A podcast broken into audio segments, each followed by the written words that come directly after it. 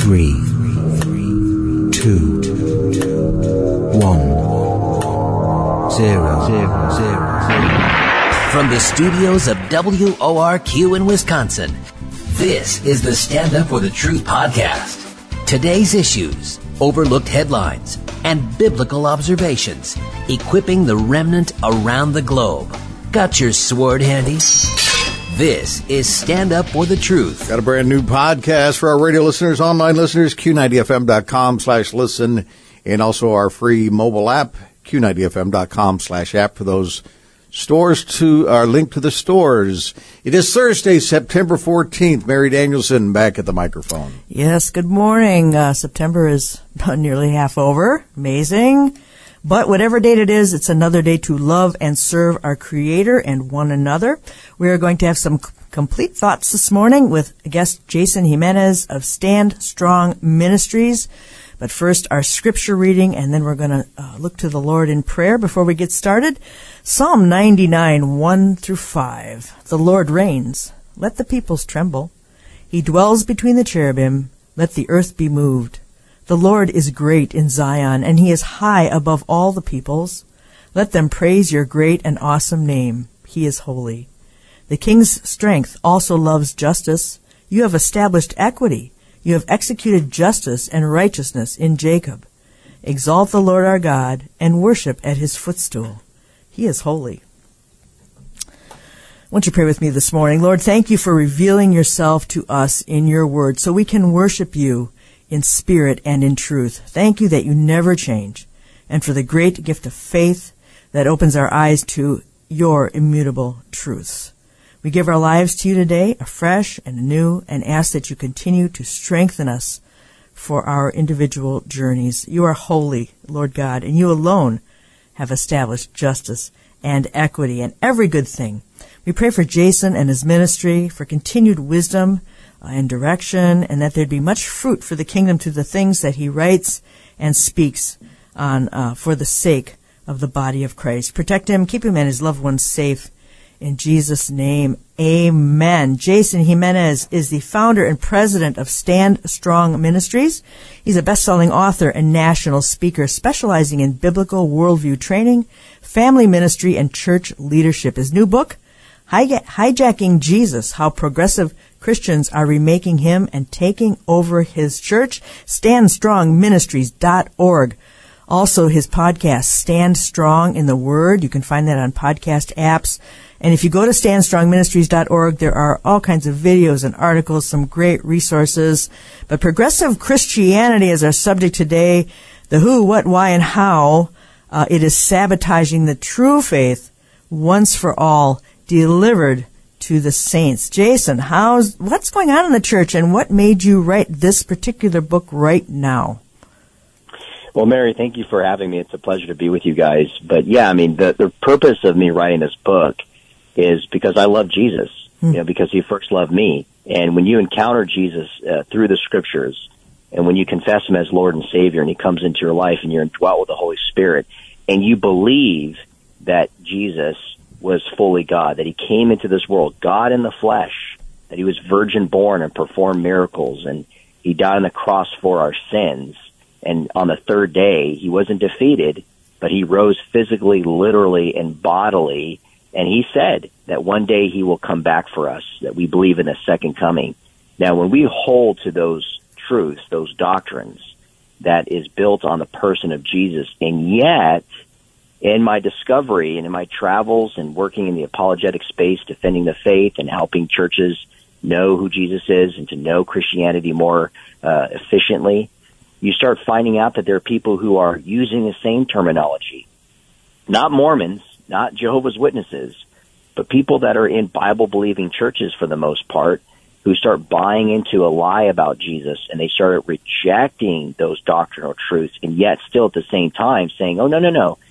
Um, Even though I don't believe in those things about Jesus, I am still a Christian because what I'm doing actually is I'm actually modernizing Jesus for the 21st century. I'm actually clearing, clearing away all of the rigidity, all of the lies and the distortions that traditional Christians have put on Jesus. And what I'm doing is I'm stripping him and I'm making him more uh, palatable for our culture.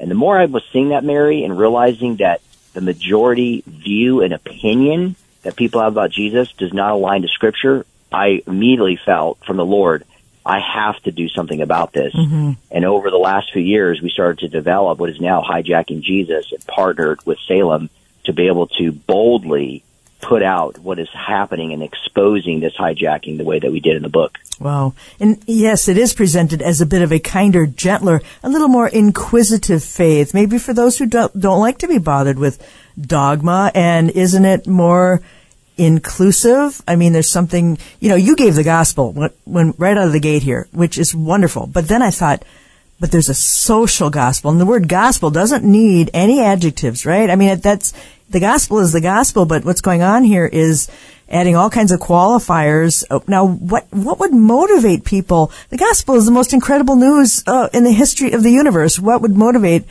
uh, this? Why is it a, you call it a conspiracy? What is the motivation behind this sort of thing? Yeah, I mean, I think that's important too. Like in the discussion with a lot of people, um, because that's my passion. My passion is when you when you're sitting with people, families, and talking with pastors or, or parents, and there's confusion, right? Inevitably, when there's confusion there, people don't know what to do, or they don't know how to explain mm-hmm. something, or they can't articulate something. Well, inevitably, either they're not going to do anything because of the confusion, or the confusion can lead them to do the wrong thing out of ignorance.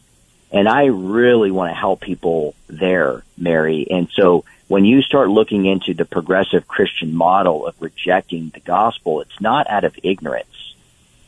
I believe hmm. it's a demonic attack. Mm-hmm. They hate, they hate God. Hmm. Hmm. And they want to make him in their own image. And this is clearly what we see in Romans chapter one. Now let me just say, out of respect to some of my progressive Christian friends, not all of them, okay, have that type of agenda. Uh, because progressive Christianity, though the umbrella, that ideological movement of progressive Christianity has been with us for quite some time, there's always been a conspiracy, again, to undermine the authority of the Bible, to say that truth uh, absolutely or objectively is a, dogma- a dogmatic phrase or ideology, and so they reject truth even though progressive Christianity believes that, that doesn't mean that all progressive Christians do. So they're, they're in this realm of progressive Christianity. When you talk to somebody who maybe identifies, they may not have a conspiracy to uh, undermine everything about the gospel or everything that's in the pages of Scripture, but the most, uh, I would say, most of the progressive Christians that I have talked to have fallen into this conspiracy, though um, to you know to revolutionize Jesus more into a you know mystical figure, or he was uh, woke and all inclusive, or he was a socialist, right? That becomes more appealing, and that was brought in, inter, in, introduced to us by a lot of the prominent liberal scholars in Germany uh, hundreds of years ago. Matter of fact, I even talk about this in part one of the book. This was a lot of the stuff that the early church was facing when they were facing issues of like Gnosticism that was running contrary to Jesus being fully God and fully man. So this is nothing new under the sun. It just has new titles, new faces, new figures, right? Maybe some different elaborative or attempt to elaborate on theology in a new uh, light. Uh, but it's still nothing new. Yeah. Yeah. Now you say in the book that you gave lectures about this material as you were going through the process of writing this book. And you were a bit surprised at some of the responses of people who didn't seem to even know that this threat existed. And I, um, I want to ask you about uh, sort of a demographic question here. Um, were there, was it a mixed audience? Like older people, I think maybe are less likely to embrace this, but we had the emerging church all through the early ooze, late 90s, and it seemed to me, I mean, emergence theology is actually an entire study on what it means to emerge. You know, God is emerging. No, no, His nature is uh, given to us and revealed in the Scriptures. But do you feel that possibly the um, deconstructing of Christianity really began in earnest with this emergent church and the various um, proponents like Brian McLaren, et cetera? What, what do you think about the demographic here? Yeah, I mean, so going back to that first phase of the question, and I appreciate it because it's it, this is really where what was breaking my heart, and it was causing me to really, when I would leave uh, events, um, you know, obviously you're exhausted at times because of just the, the need of ministry. Um, but what I felt was this oppression at the same time because it didn't matter the age. Um, now, obviously, there would be there would be conflict within a married couple. I'll never forget a story where a woman after I got done teaching on portions of hijacking Jesus before the book, you know, was out and I was writing it. And she brought her Kindle uh, over to me and showed me a cover of a book that her son had introduced her to, and it was about the atonement. And uh, she says, "Hey, this has just been so beautifully, you know, uh, done, and and it just has impacted me and my son, drawn us closer, and, and Jesus, and all that kind of stuff." She's like, "I was just wondering if you ever heard of it." And it was so it was so ironic because I had just read that book not not long ago, and it was a part of a chapter on atonement that I have, you know, because they hijack Jesus' atonement. Because most mm-hmm. progressive Christians do not believe that Jesus Christ died on the cross for our sins. Mm-hmm. They believe he, it was sacrificial, but it wasn't a sacrifice like the Lamb of God who takes away mm. the sins of the world. So they reject that wholeheartedly. Wow. And this is what the author was actually teaching, and yet the woman didn't even she didn't even know that. She didn't even put mm. two to two together.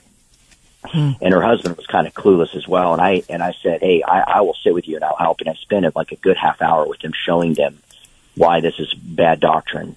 Now, their son clearly was a progressive Christian, and they just thought that he was bringing more of a a nuanced or a more friendly, accepting Jesus. Mm-hmm. Jesus loves all people, and so that's what they were accepting as well. And so that was again that was a that was an older couple, and that's one of many examples. Uh, so if, if you look at most of the leaders today who are progressive Christians who are teaching that Jesus was woke or he was a socialist, they're older individuals. They are people who are progressive Jesus scholars in the universities. Oh. They're leading uh, churches. They're in their 40s, 50s, 60s. You know, of course, the Spongs of the world before Brian McLaren and Marcus Borg to, you know, Robin Meyers to David Caden. All of these are prominent figures that have written extensively that are impacting the next generation. And that's the point of it.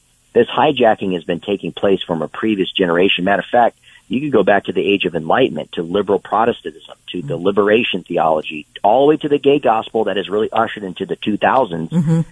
Meanwhile, that was happening, Mary, progressive Christianity started to have its own following that was breaking away uh, from the main lines, was breaking away from a lot of the conservative establishments, right? Like Dr. Peter Enns. You know, he's well into his 60s, a prominent scholar. He used to be very conservative in presenting a lot of the evidence for the Bible and Jesus and defending Christianity. And then he went very progressive. Um, and so, so these are older guards who have now influenced people like Richard Rohr mm. is a very prominent Franciscan priest who wrote the Universal Christ and many other books. And he takes a more of a mystical approach within progressive Christianity, but he impacts a lot of the millennials and Gen Zers. Mm. And so this is across the board. This is this is not just a younger generation that are progressive.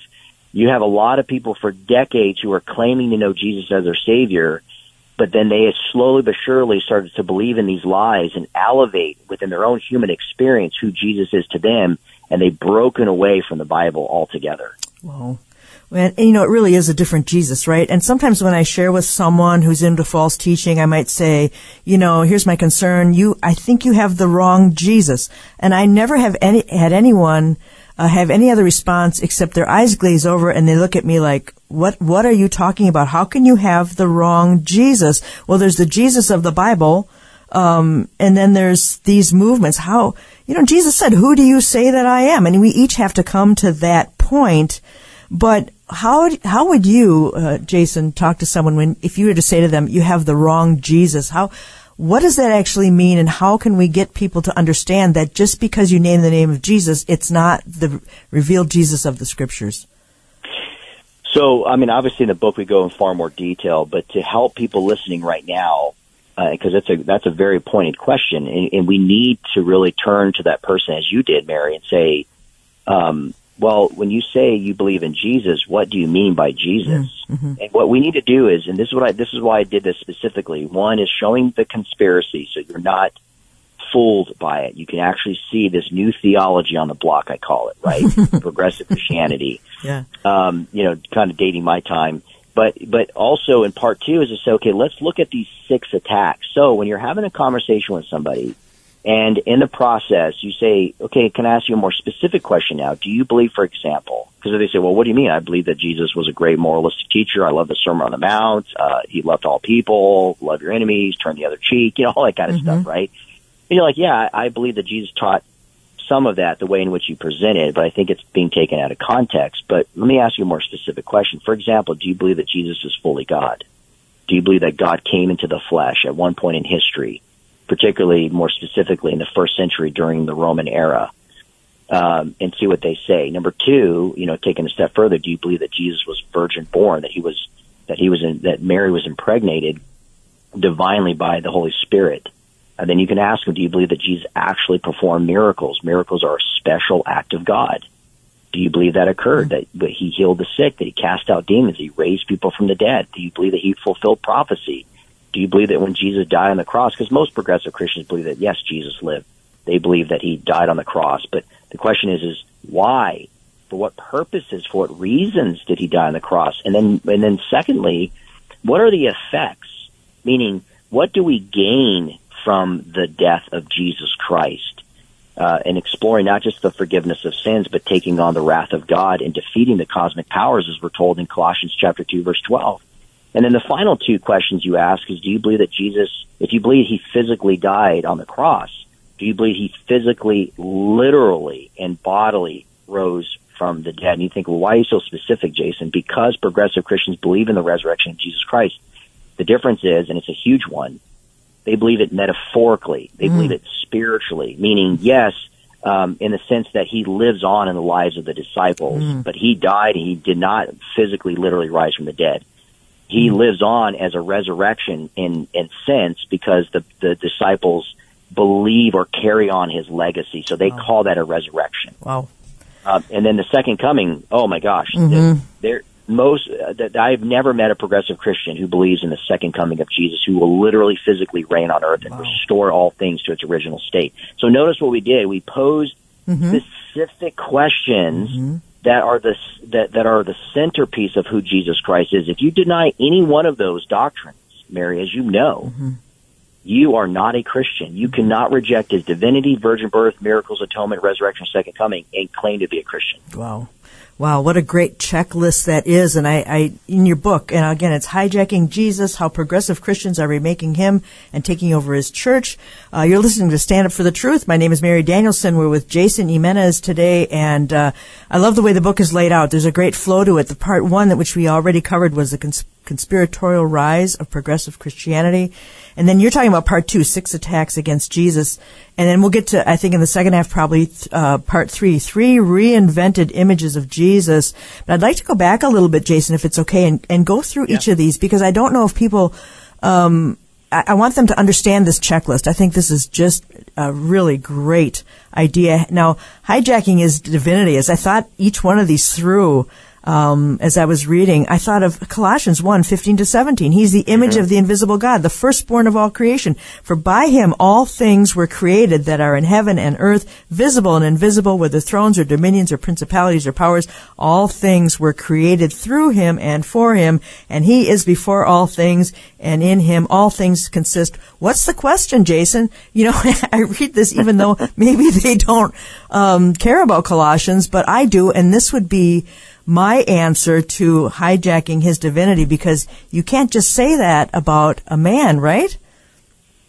Yeah, I mean, I think that's that's well said, and that's see, but that's the point. The point is, in one sense, you have progressive Christians who, again, have hijacked the text. Mm-hmm. Okay, so they immediately take a metaphorical approach to the Bible. Um, uh, most progressive Christians, by far, okay, the vast majority of them believe the Bible has been corrupted that it actually was hijacked by people like Paul, the apostle. Mm. So matter of fact, they're, they will say to me, and they have to my face, no, you guys are the hijackers. We're actually trying to save Jesus from traditional Christianity. Um, Jesus never claimed to be God. Jesus never um, claimed to forgive us of all our sins and say that He's the way, the truth, and the life. And so they take John fourteen six and say He's a pathway um, he is the absolute consciousness of, of God. He was a manifestation wow. of the presence of God. So you guys are taking such a literary binary view of heaven and hell kind of approach that Jesus never meant. So again, they take because they take a metaphorical. So if that's the case, and I say, okay, you're not a progressive Christian. You're specifically, a, you're more exactly a metaphorical Christian, right? Because you're not a literal Christian because you deny the literal mm-hmm. teachings of Jesus. Mm. But so, but with that, the other category we have is we have Christians who profess to know Christ as Savior, but they don't know the Bible. They don't spend time in God's Word. So what I do in the book is I lay out four areas in these six attacks. Historical, biblical, theological, and spiritual. And it's a way to help people not only understand the approach in which the progressive comes in those four categories, but more importantly, Mary, to help the Christian know the historical inquiry, the, the, the biblical explanation, the theological arguments, and the spiritual results that come by affirming the divinity, virgin birth, miracles, atonement, resurrection, and second coming of Jesus. So one thing, as you just clear, you, you, you cleared up in Colossians 2, yes, throughout Scripture, there is without doubt. When you look at the claims of Christ receiving worship, when you actually look at John 1 1, in the beginning was the Word, and the Word was, uh, was with God, and the Word mm-hmm. was God, pointing to the pre-existence of Jesus to where you see from the beginning of the Gospel of John to the very end with Thomas saying, My Lord and my God. Again, what we see there is we see a connection of the nature of who Jesus Christ is. He wasn't just uh, a spiritual leader. He wasn't an insurrectionist. He wasn't just a, a, a person who taught a morality. He is God in the flesh. Mm. And so when you see that laid out throughout Scripture to Philippians chapter 2, 6 through 11, and you see the kenosis, you see that Jesus is fully God in the flesh. I mean, over and over again, I lay this whole thing out. I teach people what these terminologies mean in Scripture. When we see them in English, what does the word form or what does the word nature mean? And I show in the Greek that the, the, the terminology is being used is this intrinsic essential form or attribute of God. What that means is that when when Paul was taking through the gospel accounts and seeing how the gospels uh, were affirming him as God, you also see that in the early church with the epistles of Paul. All the way through, from day one, they were affirming and proclaiming him as God. If you go to the early creed in 1 Corinthians 15, verses all the way from 3 to 5, that early creed that talks about the gospel of Jesus, right, who died on the cross for our sins according to the scriptures, that points back to the Hebrew scriptures, right? Mm-hmm. Knowing, going back to John 10, when Jesus said, I and the Father are one, or in John 8:58, before Abraham was, I am. He's pointing back to the self-existence of God, and we know in Isaiah 44 verse 6, there is none his equal. What was Jesus doing? What were the Gospels pointing out? Mm-hmm. What were they showing? That he was fulfilling Scripture because he is God. So this this this act that progressive Christians try to make, and we shouldn't be intimidated by this. Right. They have no claim to the scriptures to refute that Jesus claimed and affirmed and was worshipped as God. It is all over the pages of scripture, and that's what I lay out in the book. Yeah. Wow. Wow, it almost just sounds like they're just a bunch of Gnostics, and and uh, really because Paul and John and Jude all dealt with Gnosticism in their day, and and it's it's as old as as the Gospels actually, but uh, that's that's a fantastic description of things that we can we can look to. Um, the things that you're saying about hijacking his divinity. Um, I want to go to the next one too, hijacking his virgin birth, and we might just get a couple more in before we uh, have to take a break. Um, why is it critical that there be a virgin birth? Yeah, so what you just said, and I like what you said, Mary, because what people need to understand is the heart of progressive Christianity and what progressive Christians promote is the Gnostic writings, yeah. right? This is the Gospel of Thomas and uh, Judas and Philip, you know, and all these are way removed from the canonical Gospels of mm-hmm. Matthew, Mark, Luke, and John. Mm-hmm. These have esoteric teachings. Um, they believe in a dualistic, Platonic view of of good and evil, um, and matter is evil. Therefore, God, the Spirit, which is not a view of God that we believe, could not take on flesh. So they reject all of that. And so this idea, mm-hmm. specifically Gnostically, for God to come into the flesh, they immediately deny it. And not mm-hmm. only that, but they reinvent these stories that Mary was not impregnated by the Holy Spirit. Mm-hmm. When I say this is not like Mormonism when, you know, uh, you know, Elohim takes on flesh and has sex with Mary, but there are a lot of progressive Christians, and this comes from a false teacher named Celsus. They believe that um, Pantera, who was a Roman soldier, again, there's no evidence to back this up, was more than likely uh, the one who uh, had sex outside of marriage uh, with Mary, impregnated her, and she had Jesus. And over time, um, the disciples had to cover that up, that scandal. Okay. Wow. Um, and so, and then, so when they say that the, the early followers then applied a virgin birth, they said that was like people like Robin Meyers believe, according to um, Saving Jesus from the Church, who comes from the Jesus Seminar. That tells you a lot. Oh yeah, right. Uh, yeah, that that uh, they they just to deify Jesus to make him more special. It was very it was very common in that day in paganism and, and of course with Caesars that they were virgin born, that they had a miraculous birth. Hmm. Now that's all a lie. The reason why this is so important is because again, Jesus is not normal in the sense of him coming into the world. The reason why this is so significant is because Jesus didn't come into the world through sexual sexual relationships. He was not defiled in that way. Hmm. It's not saying he's a hybrid. Does not mean he's a half God, half man, because we believe he's fully God and fully man. Hmm. And for that not to be true, then that completely, di- the, on on the face of it, immediately disregards Jesus with two natures. Being fully human, being the second Adam to atone for our sins, to live a perfect life because Adam, the first Adam, uh, failed. That if it wasn't, if he wasn't virgin born, then he's not the second Adam. Then he's not the, then he cannot atone for, for the sins of mankind. If, if he was not virgin born, then he's not fully God. He would have came into a defiled world through a sexual relationship that would defiled him even within his bloodline. So this is why the virgin birth is not a metaphorical thing. This is a, a foundational mm-hmm. piece that is built in scripture of God taking on flesh that we know the doctrine is called the incarnation. Mm-hmm. Yeah, they really are hijacking uh, Jesus. What it, you know, the more we talk here, the more I, I see why the the title of the book. Uh, and among your six attacks against Jesus, again, these are this is a very important list. If if someone has the wrong Jesus, you can give them this list and say, "What do you believe about this and that?" The next one, uh, Jason, is hijacking his miracles. Wasn't there some sort of teaching at the time that miracles were a common thing? But I guess I don't really understand that. So we have to define what what is a true miracle um, and how is, how are people able to hijack that within the progressive church? Yeah, the reason why this is so foundational, Mary, in Christianity, because if you strip Jesus of his, his divine power, his supernatural power, um, then he didn't fulfill a prophecy. He didn't heal anybody. He was not advancing the kingdom while he was on earth. Uh, the resurrection is a miracle. Go back to the virgin birth. That's a miracle. If you strip him of all that, then you strip him of his divinity. Right? Yes. And so miracles are so foundational. And so, of course, I, I, I show where this anti, and I don't want to alarm people with this big term, but it's called anti supernaturalism. And essentially what that is, is again, it's against any supernatural activity in the Bible. And that's at the heart of progressive Christianity. This is going back to liberal scholars like Rudolf Bultmann, uh, that people are familiar that are listening to the Jesus Quest. A lot of, the, as I said, I alluded to earlier, the German scholarship of the day, they attacked the Bible.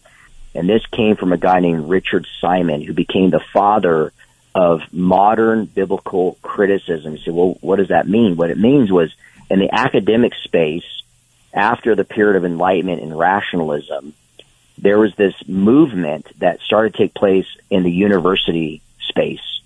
And it was to undermine the authority and spiritual movement of the Bible and they wanted to discredit it. And one way they started to discredit it is saying, look, we know that miracles are a violation of the laws of physics, which is false. And therefore, we are people of reason, but this is a spiritual religious book. So let's separate and, and privatize it. And then not only that, but it was an attack on the Bible and says, not only do we not believe in the Bible because it has miracles, which miracles we know don't exist because there is no God, Right. but it's filled with corruptions.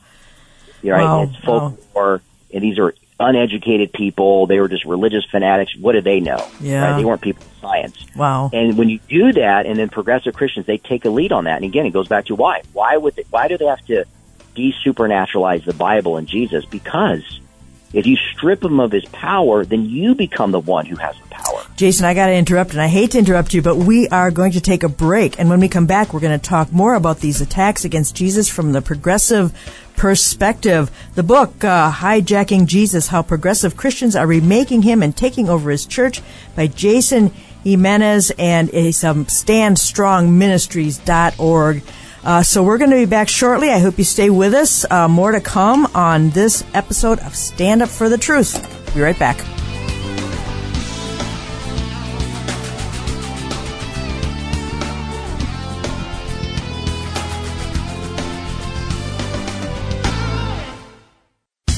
Feedback, questions, and topic suggestions are always appreciated. Email us at comments at standupforthetruth.com.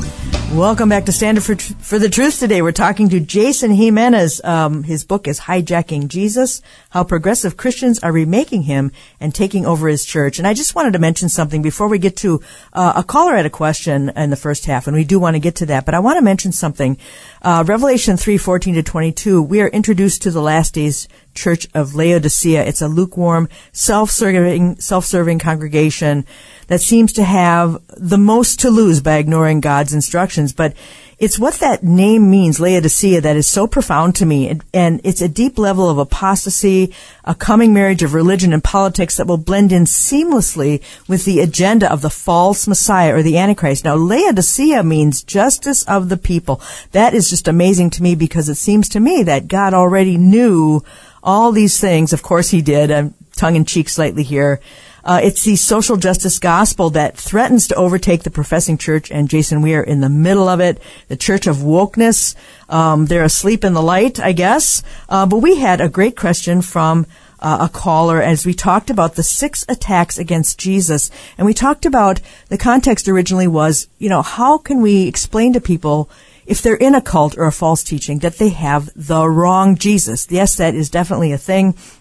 And we have these six things here. It has to do with his divinity, his virgin birth, his miracles, atonement, his resurrection, and the second coming. And the question was from the caller, you know, does this mean if a person doesn't believe or understand these things that they're not a Christian? Um, uh, if they're a baby Christian and they don't understand these things, Jason, how can we respond to this person um, who feels that they may not or they may know someone who does not understand these six things? Yeah. Well, that's a great question for clarification Mm-hmm. because obviously, in the context of my book, I'm addressing people who outright reject those doctrinal truths. So they've, Okay. they've looked at them and they've rejected them and says, I don't believe that, and I don't believe you need to believe that to be a Christian. So there's that context, and that goes back to Second Peter chapter two when you have false prophets who are among us. And the Bible says they're false teachers. Peter revealed that they're secretly bringing in. So notice their intention. There's an agenda. There isn't a hijacking. They're secretly bringing in. Notice he says destructive heresies. And then it says in verse one, even denying the master who bought them. Okay. So they're denying the person of Jesus. So that's a hijacking there. Now, in context of somebody, yes, who's a baby Christian, and we see this uh, terminology used in 1 Corinthians 3 and Hebrews chapter 5.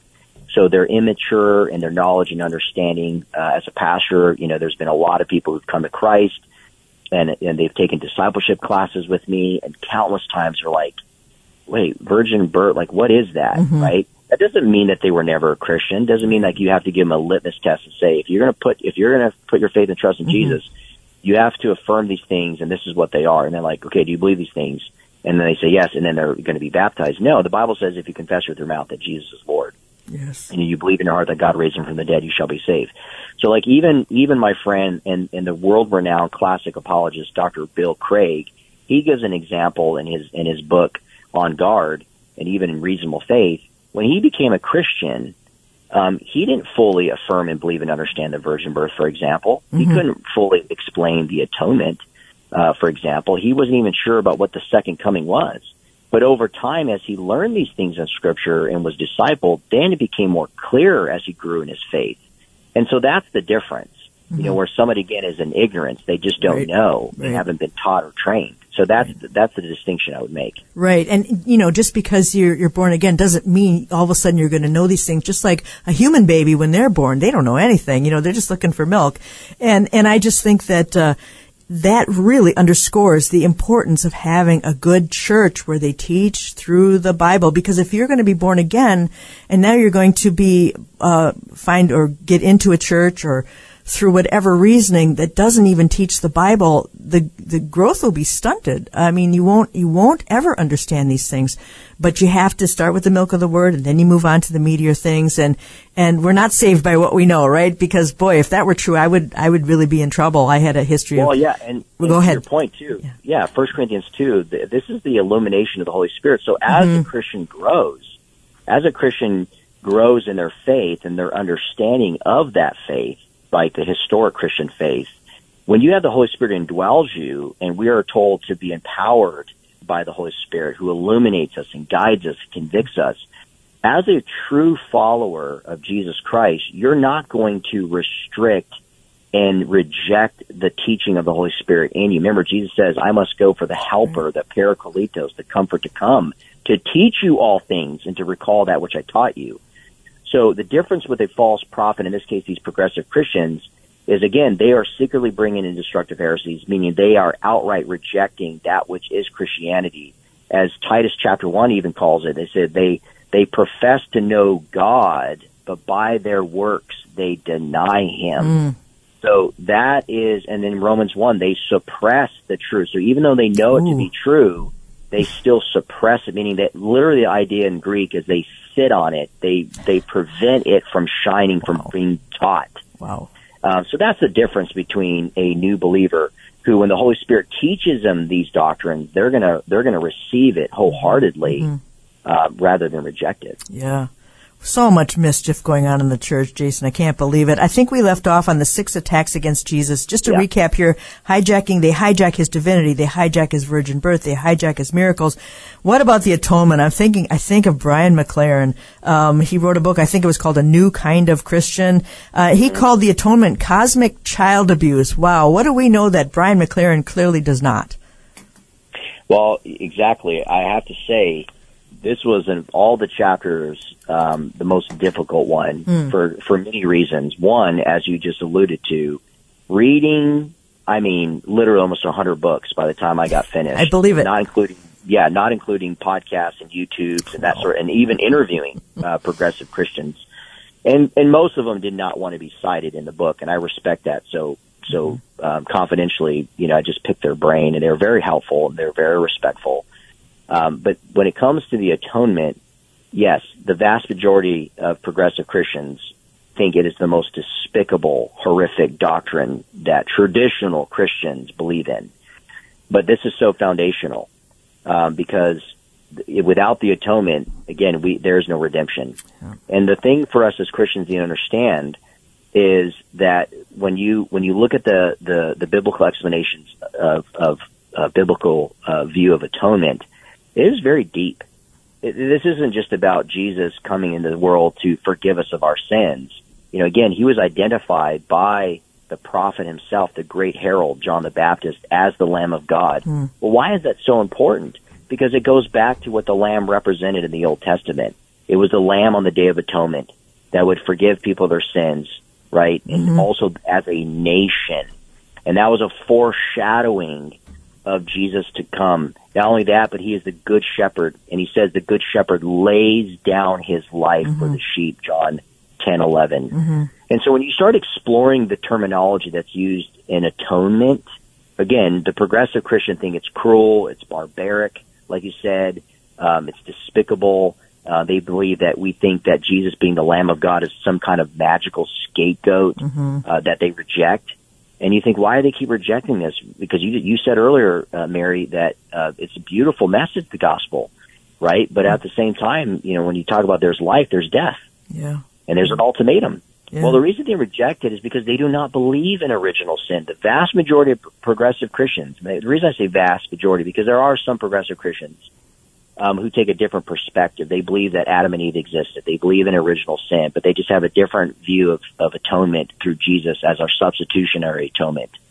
But what I what I uh, argue respectfully back to progressive Christians is when you look at atonement, we're talking about yes, Jesus was our substitute. We could not pay back uh, the fallen nature that we're in. We we, we, we we cannot negotiate with God because of our fall, fallen Right. state.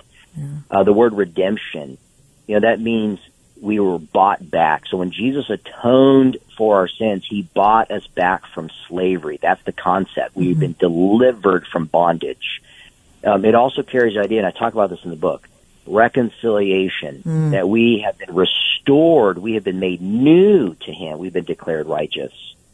And then the other term, when we use atonement, again, this is a little bit more of a theological term, but it's propitiation. Yes. And what that means, it was the, it was the very act of Jesus Christ being that sacrifice, being that offering that satisf- satisfied the demands of a holy God. And mm-hmm. in that moment when Jesus says, I give up my spirit, our sins were released, they were sent away, they were forgiven, because of the rich sacrifice of Jesus and that grace that was displayed hmm. on display, I should say, on the cross. Yeah. Now, I use that with those five terms, Mary, because yes, and I talked to Alisa Childers about this. We've engaged a lot of progressive Christians, and they're like, "I believe in the atonement of Jesus. I believe he died on the cross for my sins."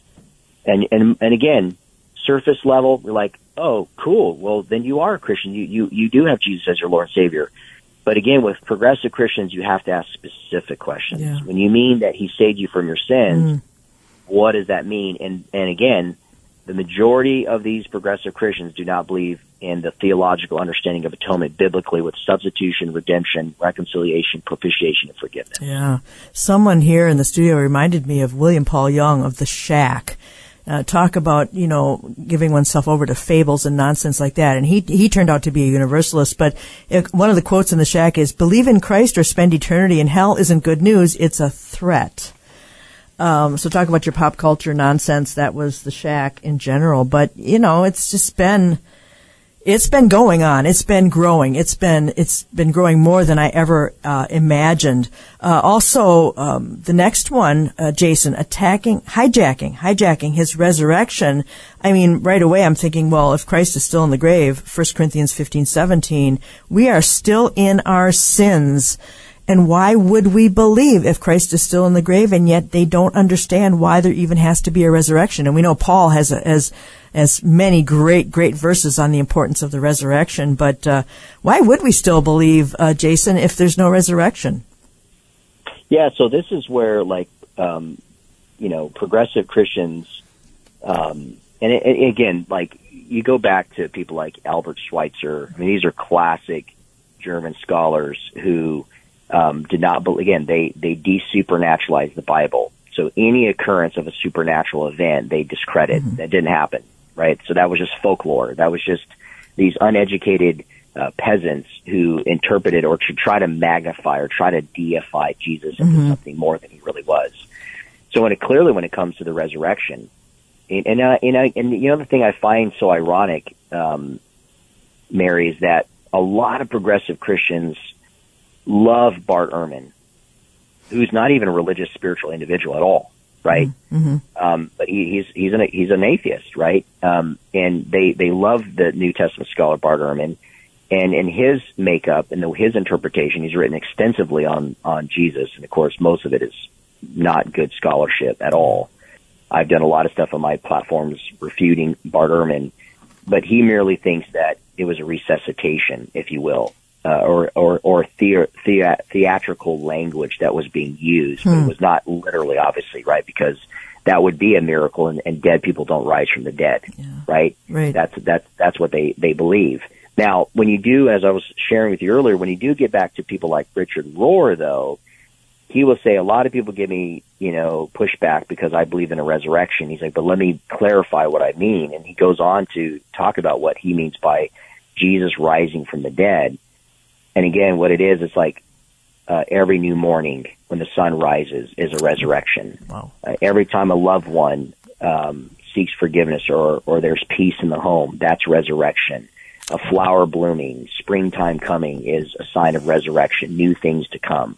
That's how they not only present resurrection, but that's how they perpetrate it, right? Again, that's a hijacking, okay, to the text Yeah. but it's so foundational for us because everything uh, stands or falls on the resurrection of Jesus Christ.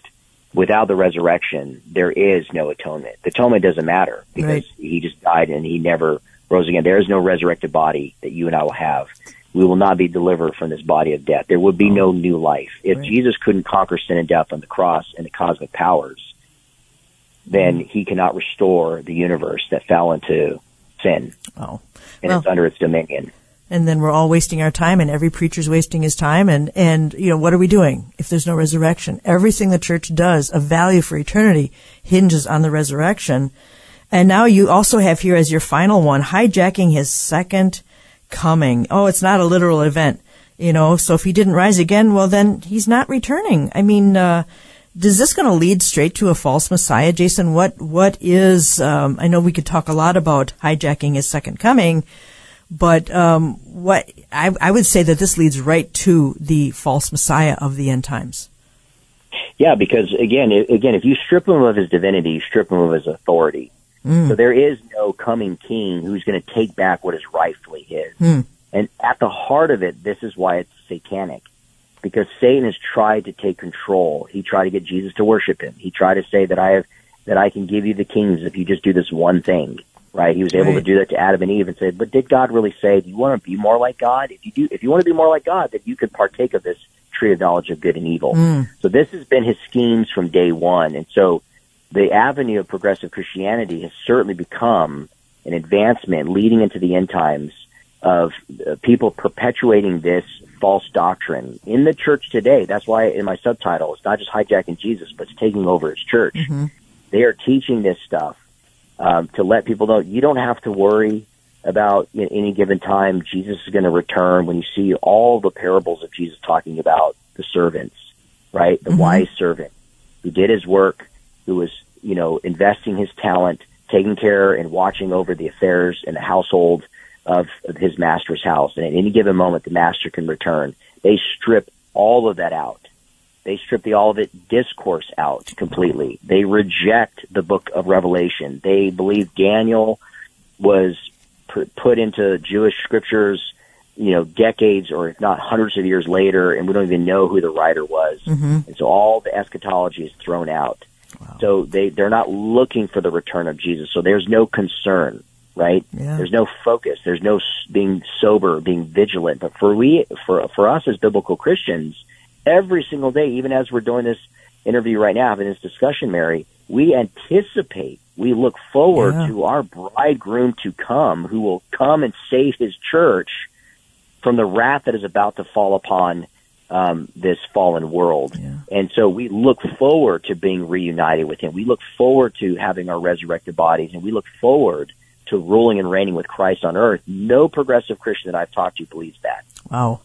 Yeah, so much for the blessed hope. I also want to mention social justice and where this fits in because I think I tend to look at social justice as the good works version of progressive Christianity because we can't leave out the fact that progressives may or may not support Black Lives Matter or Antifa or Christian Palestinianism or socialism in the various forms thereof, critical race theory, um, you know, cultural Marxism, uh, the diversity, the the equity, all that sort of thing, um, gender issues, feminism, uh, homosexuality, uh, narratives, you know, oppression. Uh, all these things are red letter Christians too. Tony Campolo, uh, reparations, social gospel. I mean, I think. Um, would you say that that is sort of the good works um, arm of the progressive church? Yeah, I would even go a step further, and Okay. I, I have a graph that I put in the book about what are some of the fundamental truths, and I put truths in like air quotes, Yeah. okay? Because again, um, as a postmodern individual, which is built on progressive Christianity, it's really the foundation of progressive Christianity. Uh, truth is relative to the individual; it's subjective, and you can't really know it. Um, and so, when you apply that then into what we're talking about, one of the things you find when you again you, you, you believe that God is in the world as as the world is in God. So God is not a separate supreme being Okay. who's immutable or eternal. We are one with God, so we all have divine quality within all of us. That's what a lot of progressive Christians teach. If Jesus was anything really special, I mean, he was. He was a manifestation of the self consciousness of God, whatever that means to them. Capital S Spirit, some kind of uh, myopic kind of movement, if you will, in the spiritual realm um, that we're that we're kind of uniting to. When it comes then to this social gospel, like then how do we live? Well, you live in the goodness of your heart by renouncing oppressive behavior, right? Right. And so social justice thing is not just socialistically advancing things that are good by by removing racism, that sort of things, and advancing equality and equity. But at the heart of it, it's the gospel. To them, the gospel is social justice, and it's by, it's based on good works. Yeah. And again, that's contrary to the very theological model of what we see in the Bible. Right. And so when I when I was doing that chapter on Jesus the woke teacher that many progressive Christians believe him to be, I showed uh, terminology and how they look at social justice as actual the gospel. And we just said, no, the gospel is the person of Jesus, his death, burial, and resurrection and ascension. And what he did to deliver us from our sins, they reject that. They don't believe that. So, so social justice is you activating good works in your heart to unite human beings together so that your experience combined with my experience, uh, your faith combined with my faith, whatever it is, I could be a Hindu, I could be a Buddhist, I could be nothing, I could just be a spiritual person, whatever. You can take all of that and, and as we advance under the umbrella of anti-racism, for example, and equality, we're moving to the oneness of God eventually. Wow. But they don't know what that looks like right. in the end. It's like nirvana for many of the religious people out there. It's just this blissfulness yeah. uh, that will be will will be consumed by this oneness. Hmm. And so when you see that outcome ultimately, and you look at what biblical Christianity teaches in the pages of Scripture, then you clearly see that that's a counterfeit. Yeah. Well, this isn't even Dominion theology, which they believe in social justice and progressive politics to make the world just right so Jesus can return. This is beyond that. This is, he isn't even going to return.